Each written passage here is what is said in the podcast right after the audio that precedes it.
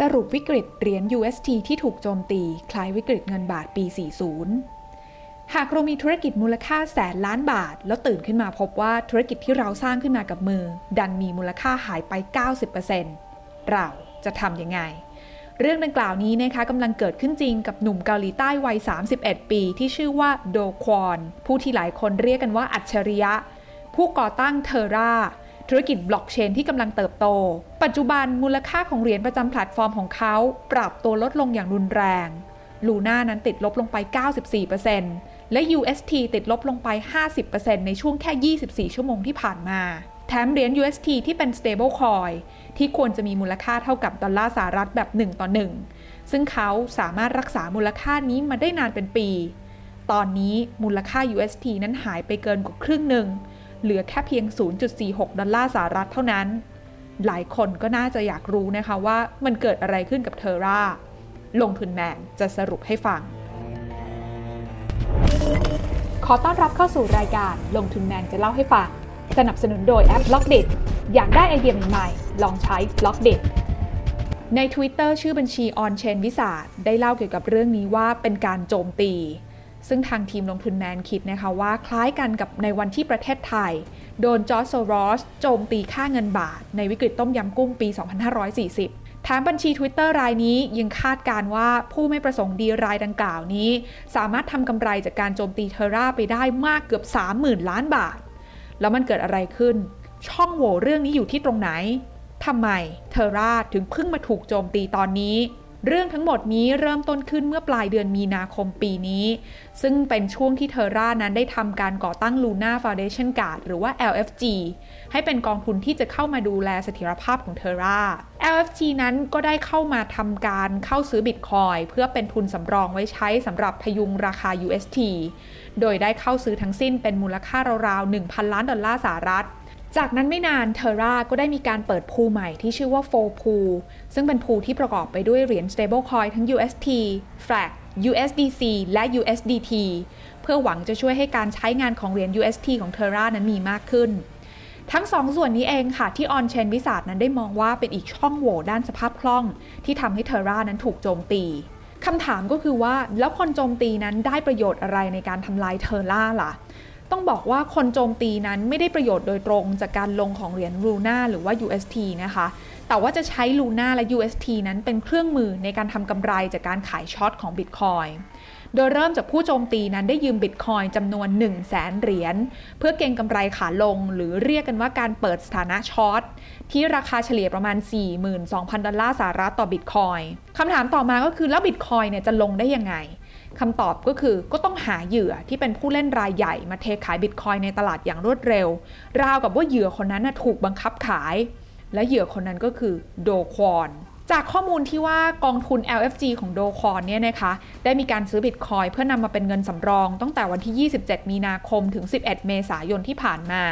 และผู้โจมตีนั้นต้องการจะทำยังไงก็ได้ ให้กองทุน LFG นี้ต้องเทขายบิตคอยที่ซื้อมาอย่างไม่มีเงื่อนไข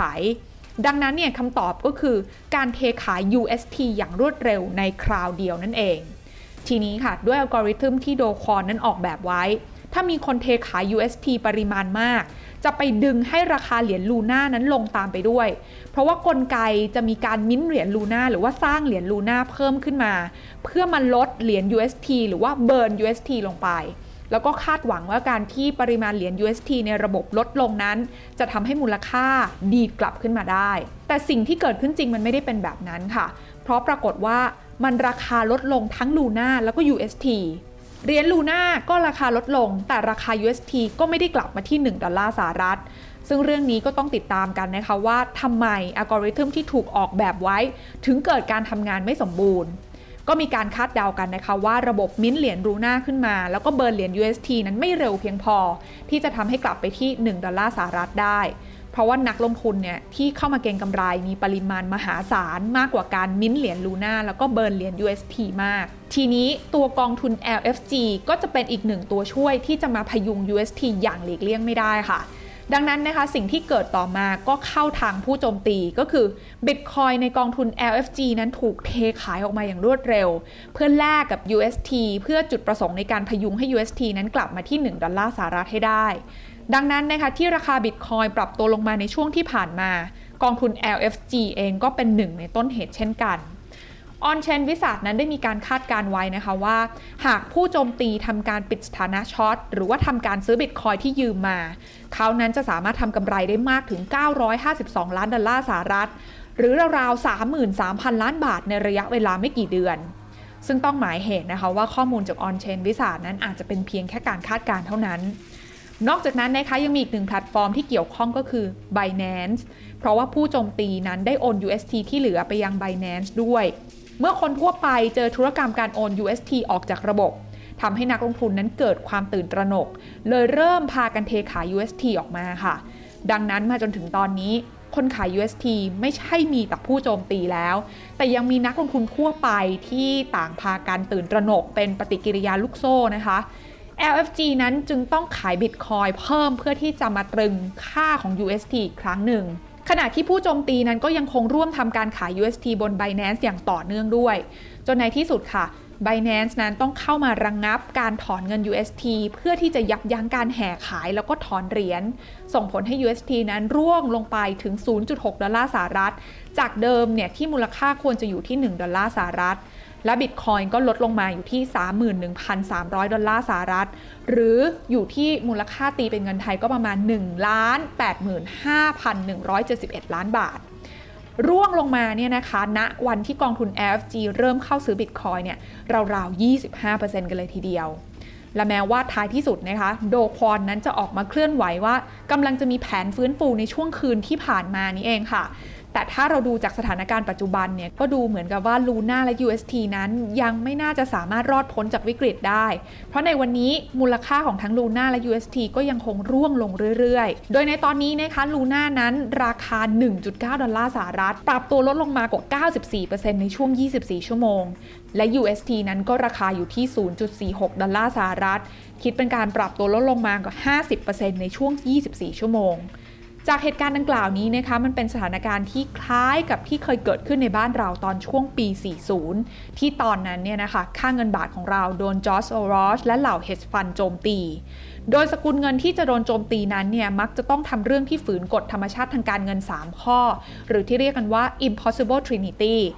ประกอบไปด้วยอะไรบ้าง ข้อแรกก็คือการตรึงอัตราแลกเปลี่ยนคงที่ ข้อที่ 2 ก็คือการที่มีนโยบายการเงินที่เป็นอิสระ แล้วข้อที่3เนี่ยก็คือการให้เสรีในการเคลื่อนย้ายเงิน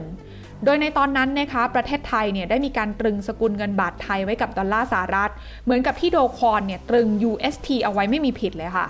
และในตอนนั้นนะคะเราก็ยังมีนโยบายการเงินที่เป็นอิสระมีการกำหนดดอกเบี้ยนโยบายด้วยตัวเอง ซึ่งก็เหมือนกับที่เทอร่านั้นได้มีอิสระในการกำหนดอัตราผลตอบแทนในระบบ แล้วก็ยังให้เสรีในการเคลื่อนย้ายเงินเข้าออก เหมือนกับที่เทอร่านั้นเชื่อมโยงบล็อกเชนอื่นๆ ไว้มากมายทำให้คนนั้นเคลื่อนเงินเข้าออกได้อย่างเสรีดังนั้นถ้าเทอร่าอยากจะให้อัตราแลกเปลี่ยนคงที่ ก็ต้องควบคุมการย้ายเงินไหลเข้าออก แต่ถ้าเทอร่าอยากให้มีเสรีในการเคลื่อนย้ายเงิน ก็ต้องทำให้อัตราแลกเปลี่ยนนั้นลอยตัว หรือไม่เทอร่าก็ต้องมีสินทรัพย์ที่เป็นสกุลเงินดอลลาร์สหรัฐเองมาค้ำประกันแบบหนึ่งต่อหนึ่งมาถึงตรงนี้ก็คงเป็นสิ่งที่ยืนยันแล้วนะคะว่า Agoremic Stablecoin ของโดคอนนั้นได้พังทลายลง อย่างน้อยก็ช่วงระยะเวลาหนึ่ง ในโลกของการเงิน มันก็มักจะมีความโลภและความกลัวซ่อนอยู่แบบนี้เสมอค่ะ ถ้าเราคิดว่าเราฉลาดแล้วก็อาจจะมีคนที่ฉลาดกว่าและสิ่งที่เราคิดว่า stable มันก็อาจจะไม่ stable เสมอไปก็เป็นได้เช่นกัน